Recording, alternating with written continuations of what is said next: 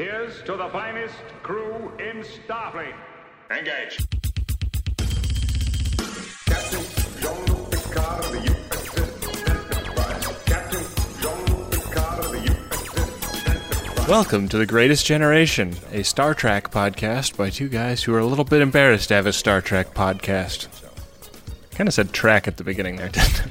Yeah. I'm Oh, Benjamin man. R. Harrison. I think you made a lot of people flinch with that. a lot of people are making stink face now. Yeah. Uh, who are you? Oh yeah, uh, I'm your other host, Adam Pranica, and uh, this is one of our rare morning shows, Ben. Yeah, we're uh, we're recording at at the crack of dawn, at least for Adam. Yeah. Uh, squeezing one in. Got a Welcome bunch to of- Mornings with Trek. You've got a bunch of road shoots ahead of you, so we're stacking them and racking them. That's right. That's right. I'm uh, I'm having a little coffee this morning, or if I were like on one of those morning shows, I'd have a big glass of white wine, Hmm. Yeah, like a, you- like a, like your Kathie Lee Giffords. Are, are, so uh, so are you Kathie Lee and I'm Hoda? Oh yeah, yeah, I think so. I think that's only fair Okay. that you get to be the cool one. is Co- is Hoda the cool one? Oh yeah, Hoda's way cooler. Really? Oh. Yeah, yeah. But really, how could you choose? Yeah. I, I've seen Kathie Lee live in person once. and She seemed uh, very sweet. Um, Oh, I don't doubt that at all.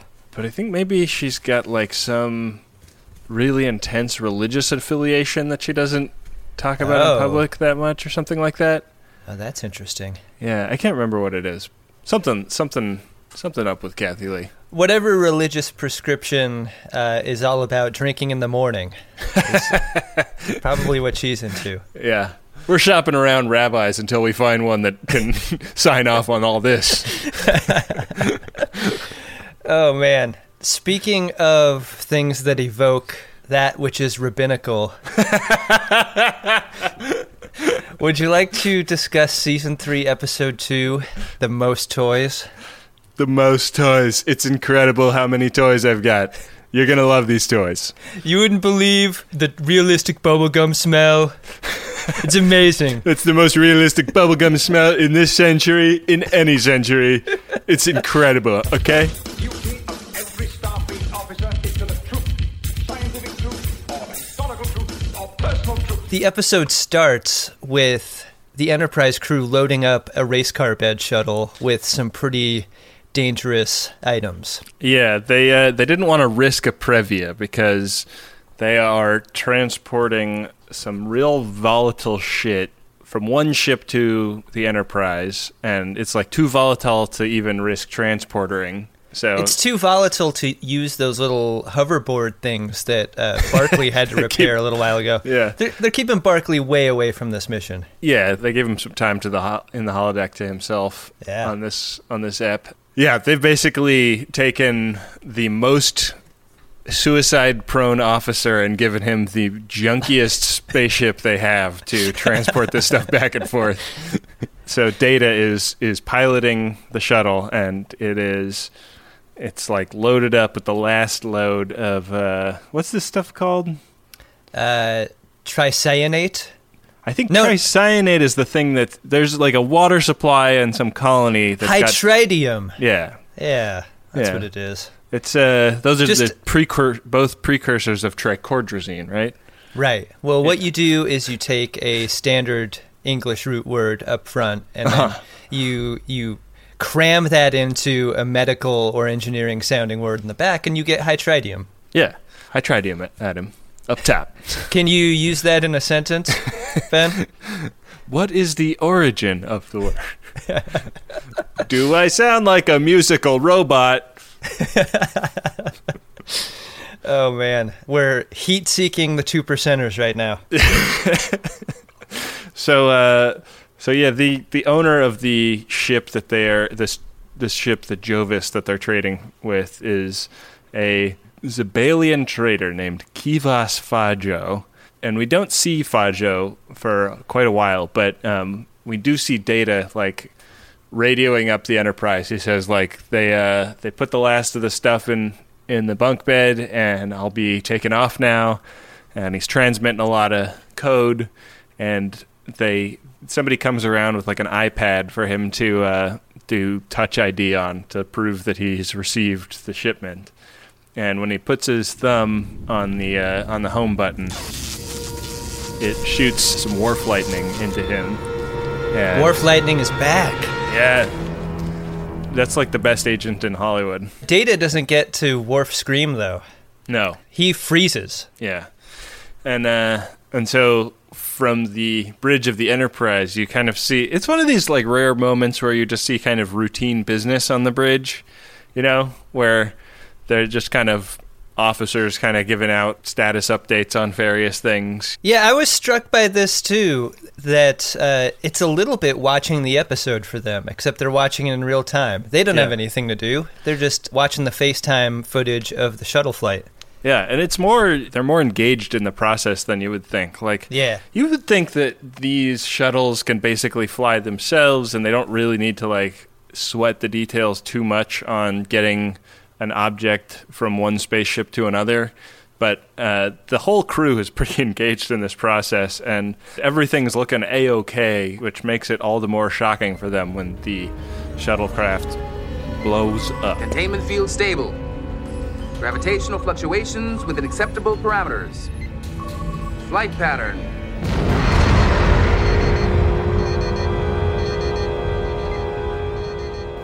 Yeah, and uh, Data, he dead. at least from their perspective, you know. And and I felt like this moment lost its punch a little bit because they just showed Data getting shocked. So Yeah, if they didn't show that scene, it would have been far more powerful, right? yeah, well, I mean, and what I was thinking was like this show because time travel and the way like the, some of the stuff that they do with the show with regards to time travel means that they could basically never show scenes out of order. Yeah. uh, you know, they can't pulp fiction around at all. And um, I felt like if they had just shown from the bridge's perspective what happened and then gone back and shown it from the other side or something like that, it might have been more interesting. But, you know, that that gets into very risky territory when they they want to be able to talk about time travel and, you know, spooky action at a distance type shit. Yeah, I mean, they do that in later seasons where they they do some hopscotching around a story, but uh, in season three, they aren't willing to do that at this point, and I think it's to the detriment of some tension here. Yeah. But uh, that being said, I think that the performances in the scene are really top tier. You know, you really get the sense that the wind is knocked out of the whole bridge crew when they see this happen. Yeah, it's Worf that says it first. Like, Worf's the guy that can actually that actually has the words in this moment. Like, yeah. he's really bummed out about about his boy. Yeah, he's like, how the fuck am I going to get through? I need doors now. His entire world has has collapsed. I'm going to be stuck on the bridge for the rest of my life. That's Yeah. no death of a warrior. This is some bullshit. It's one of the great uh, throws to opening theme song uh, that we've gotten in the first three seasons. Like bridge officer dead, Yeah. throw to theme.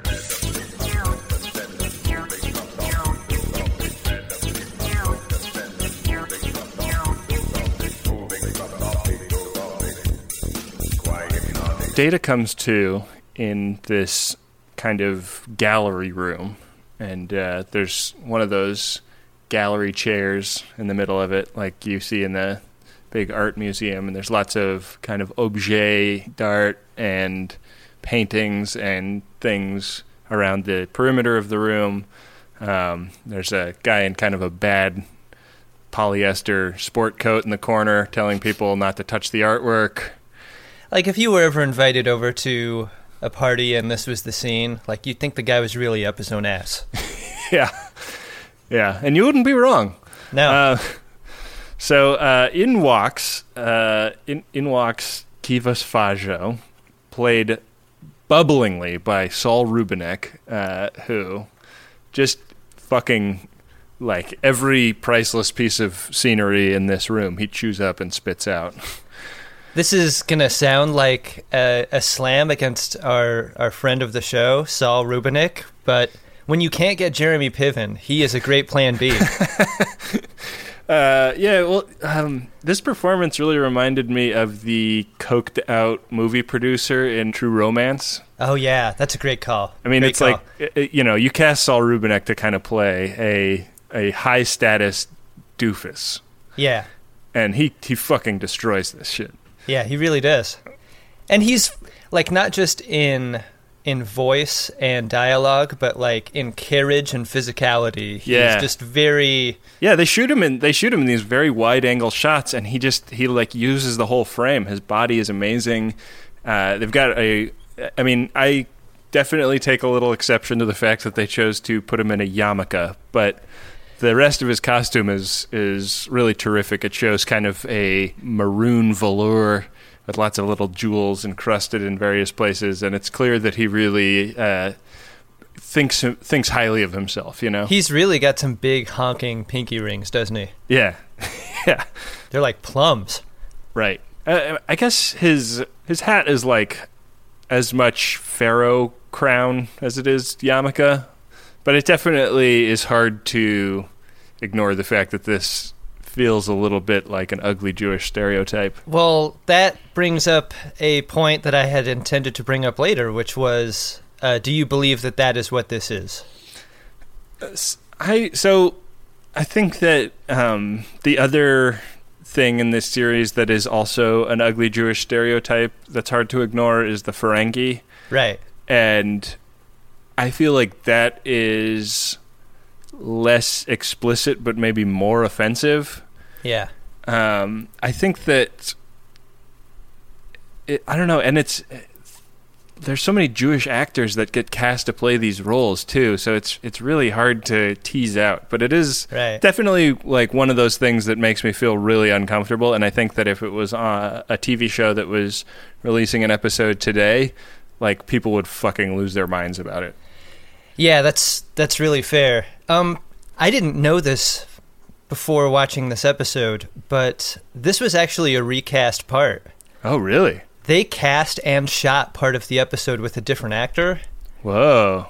and then that actor attempted suicide, and they replaced him with Saul Rubinek, That's and crazy. then and then reshot all those scenes, and then the rest of the show with him. wow. Uh, the original actor was like an Englishman, and I d- and I saw like a, a a production still of him, and did not seem to have the uh, the soft reference to a Jewish man the way that that uh, Saul's Kivas is played. So Interesting. so they might have just like accidentally walked into this portrayal a little bit, and it could have been a complete accident that it turned out this way. Wow. That's uh that's real that's a that's a thinker. Yeah. We yeah, don't like don't having those on this show, do we? The point being is that Saul is great as Kivas Fajo. Yeah, and let's just uh, let's acknowledge that it is kind of offensive and move past it.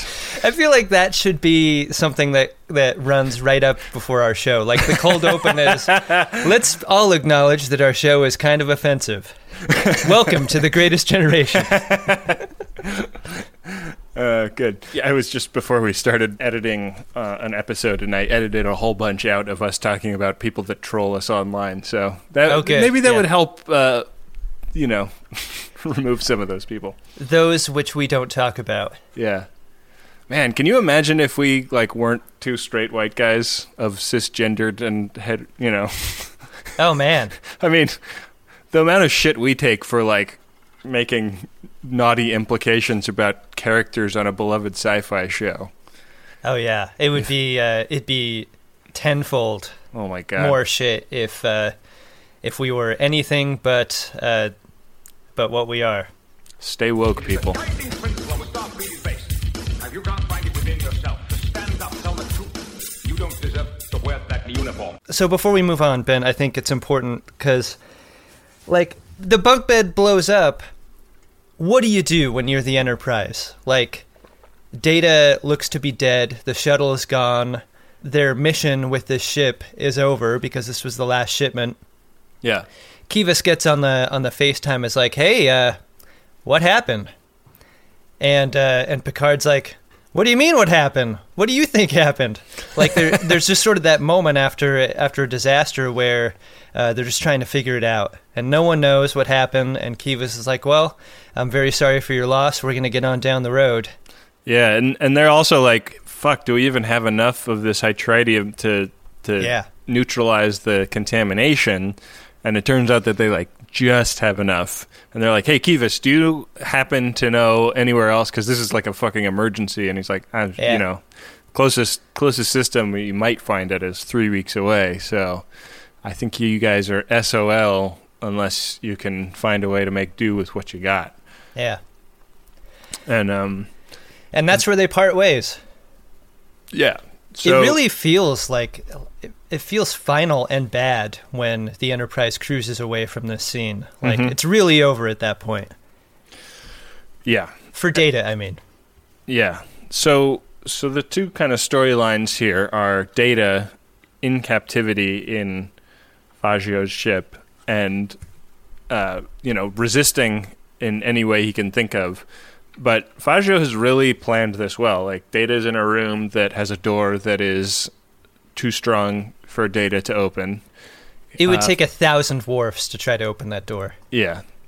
They and and it wouldn't just be it wouldn't be Worf pushing. It would be like you would have to fill the room with so many Worfs that the pressure would build up and blow the door out. Yeah, Uh, Fajo is wearing a personal shielding device that is damaging to Data's positronic net. So if Data, you know, runs up to him, it like blasts him off. And there's there's a real fun scene where Data like tries to bum rush him and gets launched across the room. yeah. He sort of uh, velociraptors the protective fence, right? He Yeah. he does it a couple of times to see if if there's a way in, and there's Yeah. not. She's testing it for weaknesses. Yeah. Which one thing I wanted to ask you was the way that Fajo describes his proximity shield is that to me it sounded like it was just data proof. Yeah. Could could he have picked up a vase and thrown it at him and just decapitated him from across the room? I feel like like, that? he could have, but Yeah. then but then he'd have this this tricky thing of he still needs Fajo to get out of the door, and Yeah. he wouldn't be able to like pick him up or move him over to the door, and uh, yeah, it's I mean it's pretty diabolical, and I think also Data's so so stridently moral that he wouldn't He wouldn't just bring, he couldn't bring guy. himself to destroy anything in this room, you know, because Yeah. the thing that about all of these things is that they're priceless and unique. Yeah. That, that it's all single instances of of these things. Uh, that's what he collects. He collects things that there are only one of in the universe Yeah. And Data is like his the crown jewel of his collection. And so all he wants Data to do is put on this weird purple and gray pajama suit and sit in this chair. And Data, good Starfleet officer that he is, stands in resistance to that. And so the whole storyline there is mostly Fajo attempting to manipulate Data into doing what he wants to do, and Data trying to figure out ways to kind of make this as unfun for Fajo as he can. Right. He's sort of a passive resistance guy. And along Yeah. the way, we meet uh, Fajo's number one, which is a uh, which is a woman named Varia. She's the girl with the elbow skin face. Yeah. And uh, I, I was there's a point where she says that when Fajo's mad at you, the punishment can be really devastating, and she holds her hand up to her chin, and I wondered if her face was like messed up because alien or because surgery. Yeah, that was hard to tell.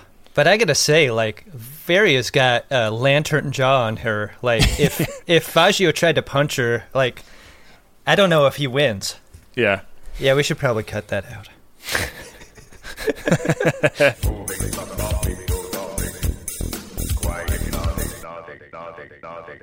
On the Enterprise, they're kind of going through their routine of fixing the contamination at this colony. The idea is they're they're supposed to like load up torpedoes with this stuff that they traded for and Yeah. then shoot it into the water, right? Yeah, but but Geordi has uh, started this website called Star Stardate four three eight seven two point two truth.org and and he's going around the ship shopping this conspiracy theory that uh, hytritium doesn't melt bunk beds. I guess. What happened to Shuttle Pod 7, Ben? Yeah, yeah. I mean, it wasn't hit by it wasn't hit by hytritium, but it fell on its own footprint in a controlled demolition fashion. Today of all days, Ben. Well, people don't know that we're recording this on 9/11. No, they're not. Guess what I'm doing later today? I'm going to a wedding. Whoa! oh man, I bet the uh, I bet the rates on a on a on an event place are pretty competitive on 9/11. Yeah, I think that that is why that is why this is happening. Wow, I don't think they'll uh, ever forget their anniversary, huh? Oh, that was so hack. I'm sorry. Need those uh, Jay Leno aliens to tell that one. Yeah. yeah, there's a, there's a bunch of scenes, you know, like Wes and Geordi go into Data's quarters and they are looking through all his personal effects. You know, they find the stuff that was introduced as evidence in the Commander Maddox episode that established Data's legal personhood, including his hologram Tasha Yar. Uh, they find his butthole painting, you know. They don't find his Chinese finger cuffs, which I thought was interesting. Like that, those are canonical data. Yeah, that's interesting. But um, They they find Tasha Yar's uh, Chynna Phillips dress, like, balled up in a drawer. why is it sticky? Why is it just stuck in the ball? I mean, we're making fun, but this scene was very effective. I feel like they did great, great work with dealing with the grief of Worf and Geordi and Wesley in particular. Um, yeah, because And Worf is also Riker like, says it earlier. He's like for a for a being that didn't have the capacity for feelings on its own. Like he sure did affect them in others. I thought that Yeah. was a pretty great line of dialogue. yeah, and like Worf gets promoted to take over the second officer role at Ops, and that's uh, that's real heavy for him. And you know, Troi tries to kind of talk fifis with him about it, and he's he's like really not interested. you know, he's like, people die on Klingon ships all the time. Yeah, boy, at this moment in time, Worf has really seen some shit. He's gotten two field promotions because of deaths in front of him. He had he had that archaeologist Gore just uh, tidal waved onto him on that mission, on that archaeology mission. He's gotten discommendation in the Empire that he doesn't uh, that he came from. I mean, it's, it's You could um, argue that he's seen the most shit at this point. Yeah. Um, I also want to just call out like the acting that LeVar Burton does in this episode, because it is really no joke to act when your eyes aren't visible. Yeah, And I feel like LeVar Burton really gets his emotional journey across in this episode. I mean, it's, I mean, I don't think it's said often enough what a challenge he's handed as an actor. yeah, I mean, it's it's sort of like I mean, the same thing happened in um, with the Cyclops character in the first X Men movie. Like, kind of a lot of a lot of shit gets laid at that character's feet, and you never really feel it because you can't see his eyes. yeah. And I think LeVar Burton uh, did an amazing thing doing seven. I mean, this is a this is a particularly heavy episode, but I just I would I really noticed it and uh, appreciated it. Absolutely. And I think what he does so well is not about like large gestures or anything. He's he's sort of a breath and posture actor, and especially in this episode, like Yeah. you can you can see him sort of weighed down by the loss of his friend. And again, like I feel like we keep going over over and over this like the best acting on the show is the stuff that's in the margins. Like Yeah, real minor stuff. Yeah, totally. So they get to this planet. They deal with the they deal with the contamination. They're like, "That's weird. This was really easy, and we had like exactly the amount of hytritium we needed. Like you couldn't have you couldn't have planned it better." And yeah, so they this they was by the book. Yeah, they beam down into this like underground cistern, and uh, this is a really this is a really extravagant wet set that they built for this one very short scene where they Yeah. like scan a crystal that's embedded in the rock, and they're like, yeah, this these uh, these precursors for the the uh, tricyanate contamination don't have any organic compounds in them, and they're definitely synthetic. And they're like, what the fuck? Like, who synthesizes? They got a fugazi. Yeah, and and Geordi is like looking for new threads to include in his uh, his chemtrail theory. So uh, he's he's he's uh, only too eager to to start arguing that Data is not as dead as they've all been led to believe he is. See? See, hytritium doesn't melt whatever's in this water. Yeah, it's just a it's just another piece of evidence that indicates that the deal they got with Fajo wasn't on the up and up. Right. So Even though like it's sort of like the evidence they that they found indicates that they got a better deal than they thought right. cuz this rock works better than they were expecting. Yeah, but they're expecting it to be like a natural contamination. You know. It's like when you buy heroin and it ends up being like really pure stuff that you weren't expecting. It doesn't That's have a like lot of baby scene is. laxative in it. and It's not all stepped on. Yeah, yeah, Yeah. It's like they got pure H and they weren't expecting to. It's really a tremendous value when you think about it. Yeah, it's excellent stuff. But you know, like the the best stuff is like often what people OD on because they, you know, it- it's it uh it's so pure. They don't know how much they can handle. And that's the danger here. The water supply almost OD'd. Mm-hmm. So now they got to go back to the dealer, right? Now they're starting to put it together. Yeah. Something ain't right. Yeah, they they uh, take out a baseball bat and pound a nail through it. They're gonna go kick some ass. I am the cutest of all. Lock faces on that vessel. I am the cutest of all. There are four lights. They figure out that Fajo's ship is like really not that fast, so there's not that many places he could have gotten, and they uh, they put it out on subspace that they're looking for this asshole, and uh, they turn him up like he just left orbit of some other planet. There's a great scene uh, when Fajo is in, actually in orbit of this planet where he has a hang with some other uh, thief slash collector guy. and he's like really excited to show this guy that he got data because it's like the you know like anybody that's into collecting this type of shit would would kill to have data Right. and uh, data just kind of like turns himself off essentially they come in and data's just standing there totally inert He's mannequining, like Yeah. from the movie Mannequin. oh yeah is that what that's from Yeah, I just Oh. wanted to make sure that you got that reference. okay thank you uh, yeah Fajo's really- friend is named uh, Palor Toff, and he Yeah. looks like if Brian Dennehy was really into rhythmic gymnastics. Like he's got a he's got that ribbon like going through his nose and around his head. Yeah. This is a this is a, a fun little bit of alien makeup design. I thought. Yeah, yeah, he looks like the top of a wedding cake. Yeah, and these guys are trying to measure dicks against each other. You know, he's like, I've added a belted sex idol to my collection. and Fajo's like, I got four of them. What? What do assholes talk about with each other? That's Mm-hmm. that's how it goes. yeah. And so Fajo is like fucking pissed about this shit, and and he's so pissed that he basically makes it makes a deal with Data that unless Data kind of dances when Fajo wants him to dance, it's going to it's going to be Varia's life. Like he has this terrifying gun that is incredibly painful when it kills somebody, and he's like, "I will kill Varia with this gun unless you behave the way I want you to behave."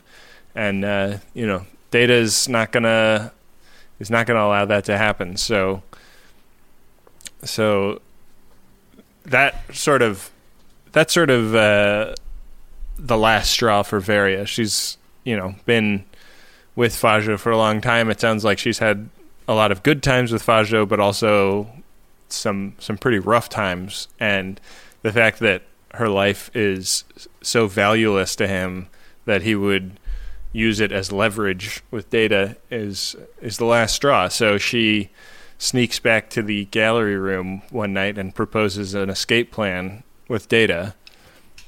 And it's a pretty bad plan. Bad. Yeah, it really is. She's like, "Look, I know the I know the code to the wall safe with this uh, with this Gorgon. Let's get it and get to the shuttle bay, and maybe we can skip out of here." But the plan's super flawed because as soon as they get to the shuttle bay and start the launch sequence, the alarm goes off, and they don't have time to launch the shuttle before uh, Fajo's goons run in, Yeah, followed by Fajo himself. a lot of guys with mullets running around in their in their pajamas and They, there's Uh, a great scene here where Data starts throwing them around. It's great. Yeah, yeah, and it's fun to see like how little effort he needs to just toss somebody forty-five feet across this hangar bay. I feel like if this show was made ten years later, we'd see more broken arms. Yeah, Like like he'd Steven Seagal these guys instead of just whip them around. yeah, and so this is this big showdown where Fajo gets into the room and Varia has lost lost uh, the gun, and and Fajo has one of his own and and shoots her with it, and she like like from the inside out just gets torn apart at the molecular level. A very uh, very unpleasant looking way to go, and uh, To the degree that it sort of disgusts Fajo, and he and he like kind of drops his gun and Right. I can't believe I did that way. Yeah, which makes you wonder kind of like was he a sociopath or is he just incredibly ambitious to the point of blindness? Cuz I don't think he would have dropped the gun like that if he wasn't if he was like actually a sociopath. Right, because uh, being a sociopath involves not having feelings. Right. The way the way that uh, Fajo demonstrates in this. Right, he scene. he So- he presents himself as being a sociopath, and, Yeah. and and cultivates that reputation. Like definitely, Varia thought he was a sociopath, and you know told Data to not trifle with him because because of that. yeah.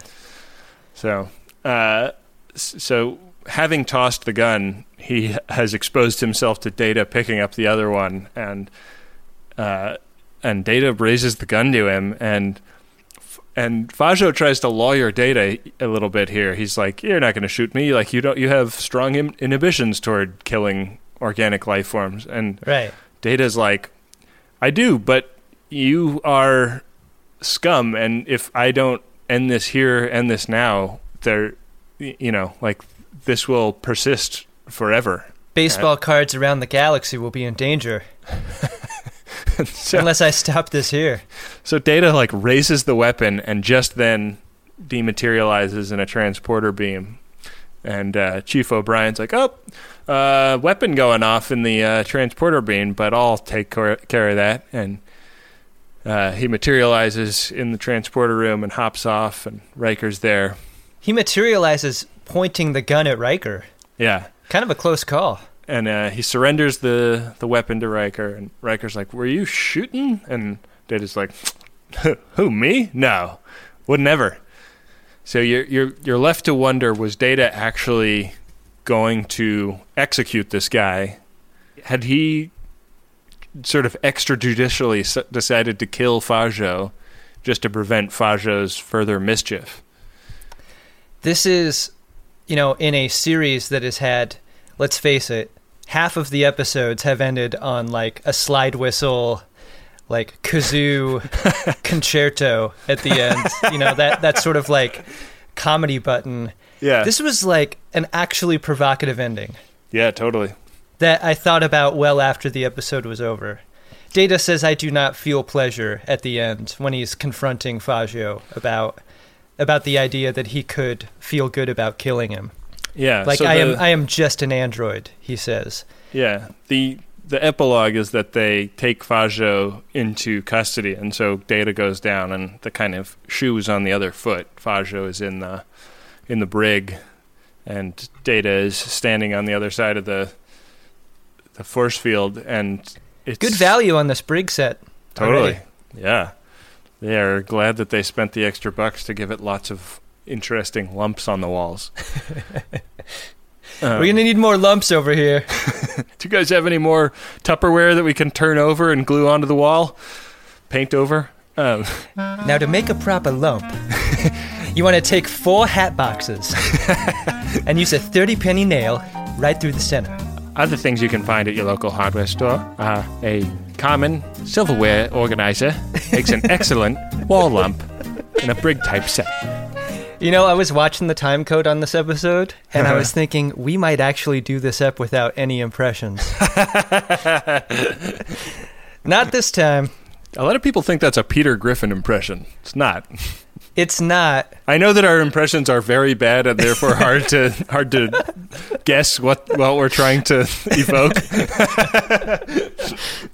I feel like when we do Greatest Gen Con 2017, like one of the panels should be what impression are we doing? Like as a game show? because our impressions are so bad. what are we doing? I love that. Uh, write that down. We do need to if if we're gonna do Greatest Gen Con and it's like not gonna be just a silly joke that we have as a running gag. And I think at this point people would show up with pitchforks and torches at both of our houses if we didn't do Greatest Gen Con. Oh yeah, it's happening. We got to think of like what would actually happen. you know? Yeah, that's a good idea. It's not too early to program this event. no. Uh, You know, it would be a great use of time and energy from our viewers is if instead, instead of writing in to tell us what we missed or neglected to talk about during an episode, maybe if they had any ideas about what we could do at Greatest Gen Con, uh, we could make a big master list or something. yeah, that would be be good. If that sounded more antagonistic than I intended, I'm sorry. I love our viewers. We love we love all of the emails. Yes. Even the critical ones, I think, are Right. appreciated. If, if you have anything you want to write in, send it to drunkshimoda at gmail.com. But especially if you have ideas of stuff we could do at Greatest Gen Con.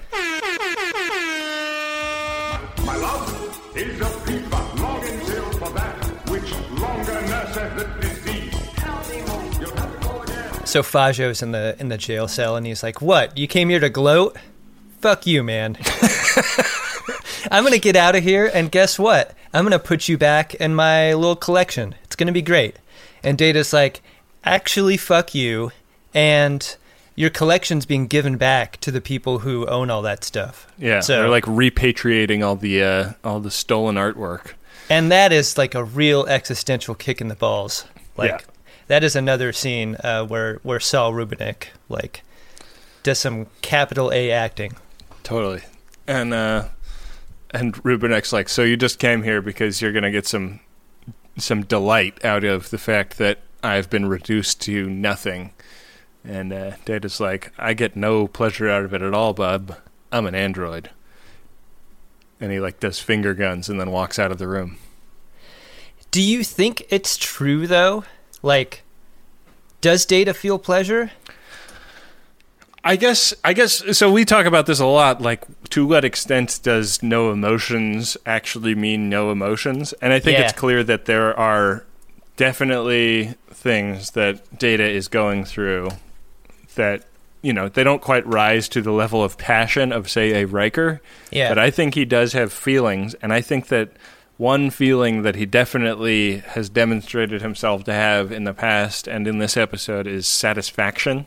Right. I think he is deeply satisfied with the fact that this was resolved in the way that it was. Well put. I agree. Did you like this episode, Adam? Yeah, I really did. I really did. Yeah, I think it might be one of the best of the season. I think so too. We did we did a little text message yesterday after uh, we each watched it, and I was like, I was like, man, this is like one of the apps that really makes me love this show because Yeah. I mean, it's and it's a. I feel like a big outlier. Like data is usually so uncomplicated, and this really makes you question. You know, was I mean, you know, he wasn't uh, wrong to attempt escape, but I feel like I would never have guessed that he would have uh, chosen to do a, a murder as part of his escape. You know. I mean, it's self defense, and it's, uh, I think, no court in the land would convict him, but a surprising turn. What would you think about this being the first episode that you recommend someone watch uh, who had never seen the show before? I Hmm. feel like this is almost a great place to hop in for Yeah. a beginner because, I mean, with very few exceptions, uh, every character gets painted. Like, you know everyone's motivation, you understand how important data is like he's more than just a robot because of how people feel about him. You Yeah. get to see Data's powers and strengths. You get to see the crew's uh, powers and strengths, uh, investigatively and otherwise. Yep. It's just a real solid episode. You only get a little dusting of Troi and the Doctor. But, Yeah, uh, yeah. What else is new? Yeah, that's par for the course. Yeah, I like I loved it. Great ep. Adam, I think we have something coming in over subspace. Oh, is that what that is? That Yeah. that was that persistent, itchy, flaky scalp. It works. Priority 1 message from Starfleet coming in on secured channel. Need a supplemental income. Supplemental income? Supplemental. Supplemental. Yeah, it's extra. By the interest alone could be enough to buy this ship. Adam, our ad today is a commercial message, and it is from illustratian.com. And I don't know if I'm completely pronouncing that right, but uh, just so everybody is clear, that is I L L U S T R A T I A N dot com. Like somebody that is, that comes from Illustristan would be an illustration. So the message is this: I create portraits for people that reflect their love of slightly embarrassing shows slash video games slash role playing. They make fantastic and unique gifts for friends, family, or commanding officers. Fun. Uh, Adam, I just clicked on this link. Uh, this is like this person is super talented. I gotta tell you, when we first got this ad, I was thinking like, great, uh, a a caricature artist that you'd run into on a boardwalk of a tourist town has a website. Like, good for this guy. But I've got to tell you, like, I I am going to be purchasing one of these illustrations for myself. They are so awesome. They're really He, uh, cool. He basically, well, he can commission anything, but he's doing album artwork and sort of superhero style versions of, of clients who who write with special requests. He's done some for the McElroys. Uh, his uh, if you click through his client work, it's just awesome. Yeah, uh, this stuff is, is super impressive, and it looks like he kind of can break it down. Like if you just want line artwork, that can that can happen for less money. But if you want it really like lovingly colored and and graded, uh, that can be more money, and and you can kind of you can kind of dial it into whatever whatever your budget allows, and you can get like drawn as uh, as an orc or as uh, you know like a mercenary from Star Wars or whatever. Hey Ben, I know I'm putting you on the spot, but if you had to request uh, an image for yourself by this guy, uh, Oh, what do you think you would request? Uh, maybe the guy with the Jerry curl that rolls around with Ginger Jesus and helps him get laid. Yes. Oh, that's awesome. How about yourself? Oh God! See, I wasn't even thinking about anything next gen related, and I should have. uh, I think I think I would want to be uh, Remmick in the chair, uh, except it's me. So it's like a char- it's a it's a picture of me in the chair, and all of the bugs are spilling out of my stomach. Oh, nice. Are, you- uh, is there like something bulging at your neckline? Oh yeah, I got a little nubbin up there. Just to reiterate the the website because it's it's hard to it's it's one of those ones where you can say it out loud and it doesn't evoke what it how it's spelled. This is I L L U S T R A T I A N dot com. Uh, that's illustration dot com. Illustration. Yeah. Nice. Yeah, uh, definitely check out their work. Darmok, and Jalad, and Tanagra. One of the amazing things about making The Greatest Generation is getting to see all of the cool creative stuff that the Friends of DeSoto make when we do a Code 47 episode. People send in handcrafted stuff all the time, and they send in their books, they send in paintings, they send in uh, crochet work. It's so cool. And uh, I want a few more of you to have websites to direct us to in those letters. I want you to put your beautiful work on display for the world so that when we get to look at it, we can tell people where to go to get a look at it themselves. And you don't have to know anything about building a website to build a website these days because you can use Squarespace. It'll look beautiful no matter what kind of device people are looking at it on. Hell, you can even sell stuff using a Squarespace website. Don't make your cool creative project captain's eyes only. Head to squarespace.com/scarves for a free trial. And when you're ready to launch, use offer code SCARVES to save 10% off your first purchase of a website or domain. Boy, do I love a microdose gummy from Lumi Labs. I'm uh, I'm running low, so I'm gonna head over to microdose.com pretty soon and put in another order. Microdosing is a technique I use to steer my mentals in a preferred direction several times a week. And uh, I just love it because you can really predict what is going to happen and to what degree it is going to happen. Because these are very low dose cannabis gummies that uh, give you an entry level dose that help you feel just the right amount of good. And they've been super loyal as sponsors to Greatest Trek and Greatest Gen, so I hope you will give them a try. Get 30% off your first order plus free shipping today at microdose.com. Promo code SCARVES. It's available nationwide. That's microdose.com. Promo code is SCARVES for 30% off and free shipping. Microdose.com, promo code SCARVES. Back for another game. You know it. What's going on? Just one more week till Max Fun Drive. Hard to believe. It's been a heck of a year since the last one. We're now a worker owned co op. We raised $50,000 for charity last year. And we've added a bunch of awesome new shows. But do you think we're ready to do it again? Absolutely. Lovely new gifts are lined up. The episodes will be amazing. And wait till everyone hears the bonus content. Yeah, plus they know to go to MaximumFun.org slash newsletter, so they're getting all the news. Oh, like that meetup day is on Thursday, March 21st. Then what's bothering you? Me? Oh, nothing. We're all set for Max Fun Drive to start on Monday, March 18th. I just didn't want you to see this coming. Check. What? Hang on.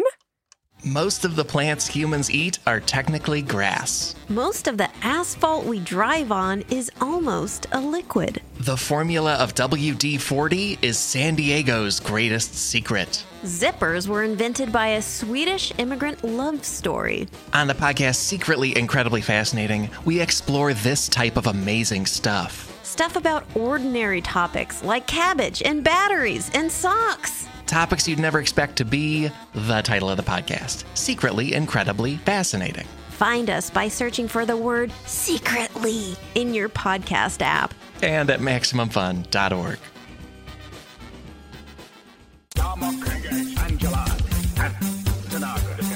Hey, Ben. What's that, Adam? Do you have a drunk Shimoda in your collection? Incredible. Drunk Shimoda! I do. So, uh, Drunk, Drunk Shimoda is the award we give to the character that's having the most fun or doing something wacky that messes everything up for everyone else. And uh, this episode, I gave my Drunk Shimoda to Data for a brief little scene. I feel like my Drunk Shimodas are starting to trend toward tiny little moments that I noticed. Uh huh. Um, but I think I know what you're gonna say, and I'm angry that you stole my Shimoda. Well, I, I, you may you may uh, you may have picked a different. There's a bunch of different little Yeah. moments with Data in this episode, but the the scene that I want to uh, highlight is a scene where it. I think it comes back from commercial, and the Yep. camera is tight on the Mona Lisa. it's uh, shot reverse shot to Data trying to do the Mona Lisa smile. It's so great. Oh man, it's like it is a perfect, like tonally perfect little moment, and uh, just a lot of fun.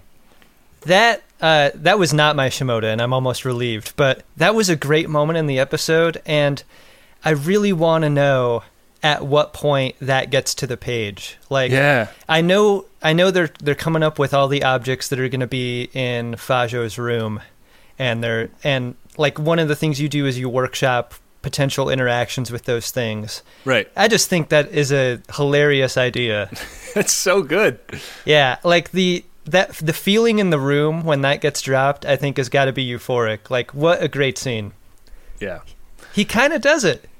Yeah, I'd say he gets as close as anybody I've ever seen. My Shimoda is is a sister to that one because they do I think they do this maybe four times is where they they go from the A to the B story and back and they go back to data in the gallery and Data is feeding a puppet, what is very clearly a hand puppet that's sort of a hairy bird.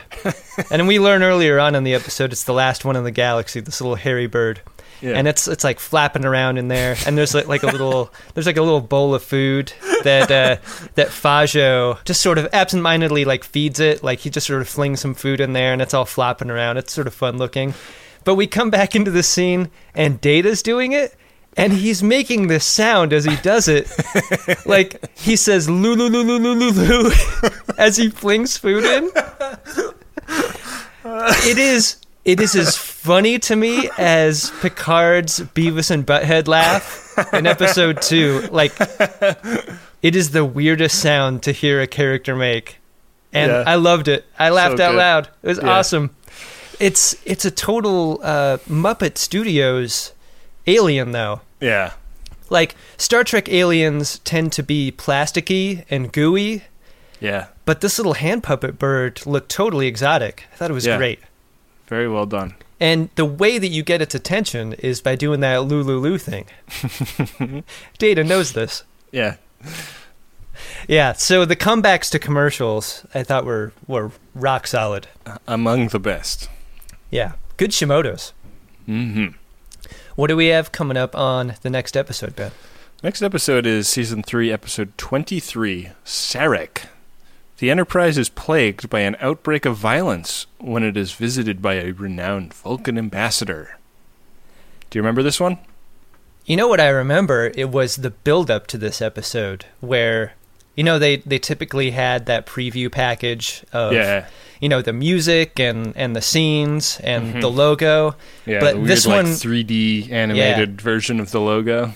This episode got a special package as I remember it. Like, holy shit, an original series character is back. Yeah. Like and and there was like some gravitas about it. Totally. I also remember the Sarek stuff happening way later in the series. I did Hmm. not realize that this was a season three thing. Yeah. Uh, but that's it. I don't remember anything specific to the episode other than uh, than its character gravity. Yeah, I feel like this is an episode that I remember sort of re-anointing the TNG cast with the blessing of the TOS world. Yeah, yeah. Um, kind of, you know, a more serious and more thoughtful show than TOS ever was, but uh, but still like kind of fighting for its own position in the world. Yeah. At this point in its in its history, and I think that getting uh, getting a character as beloved as Sarek back in the mix is uh, is an interesting move on the part of the producers. So uh, I'm looking forward to it, and we don't have any vetoes, so there's nothing anybody can do about watching it, anyways. Nope. Hostage season. Well, Adam, one of the greatest things about the Greatest Generation is that it is a team effort. It's you, it's me, it's our viewers. They are uh, going on uh, maximumfun.org slash donate in droves and signing up to support the show. And uh, it really it really helps a lot you know every every time we get a check and the checks are not huge but they you know they make a difference. And uh, they they're keeping you in podcast fluid. They're uh, helping cover our hosting costs and stuff like that. And uh, we really appreciate uh, all of the all of the support that we get from our viewers. And if you would like to join the viewers that have already stepped up, MaximumFun.org slash donate. You can also now buy our t-shirt at MaxFunStore.com. Yeah, pretty awesome. And it, uh, I, don't know when that, this that t-shirt I, is selling like hotcakes. I was gonna say, uh, depending on when this episode comes out, like that T-shirt has sold out and is is on pre-order now. And then by the time this ep comes out, I imagine they will be for sale again, and they will quickly sell out again. They're selling like hotcakes, Ben. Yeah, I mean they they might uh, they might replace hotcakes, and the the new saying will be, "This is selling like Wet Hot American Summer T-shirts." Oh man, I can't wait to see one of these out in the wild. Yeah, I I fantasize about just walking around somewhere and seeing somebody in one that I don't know and have never met before. Would you go up to them? I think I'd have to. I don't think I could help myself. Yeah, I think I would go up to them. I want to say hi to people. you Yeah. know? Yeah. Yeah. That's one of our beloved viewers, probably. It's true. or one of their ashamed spouses. Yeah, yeah. You can help support the show by buying a T-shirt. Uh, you can review the show on wherever you listen to and get podcasts. Yeah, and you can uh, chat with us about it. We're on Twitter. Uh, Adam is at Cut for Time. I'm at Benjamin R A H R, and use the hashtag Greatest Gen. And uh, there's a very lively community there. There's also a Facebook group and a Facebook page. There, uh, there's a Reddit sub, Greatest Gen, and also the Maximum Fun sub. Both places are great places to strike up conversations with like-minded nerdzoids like yourselves and us. Hey, uh, you know, earlier in the episode we talked about would this be a good first episode to like watch Star Trek: The Next Generation with? I would Sure. wonder, like, what is a good first episode of ours that would be right for sharing? Yeah, let's uh, Uh, let's have that convo. Yeah, if uh, any of our viewers have a vote for that, give that a share. Yeah. Throw that out there on the Facebooks or the Twitter. I'd be interested to see Yeah. uh, which one which one rises to the top. This might be a good one to do to specifically do in the Maximum Fun subreddit because I Yeah. feel like there's a lot of Max Funsters that haven't given our show a try yet, and Yeah. uh, it might be it might be a cool way to just say like, hey, this might be a good place to dip your toe in the stream, see if you like it. Right, right. Our thanks to Dark Materia, who makes our incredible theme and interstitial music, as well as Adam Ragusea, who does the music bed for our Priority One messages. The Goose. The Goose. Gotta listen to his show, The Pub, on current public media. Let's see. Do you have any anybody else to thank? Lulu. With that, we will be back at you next week with another great episode of Star Trek: The Next Generation and a crazily violent episode of The Greatest Generation. I wasn't expecting that.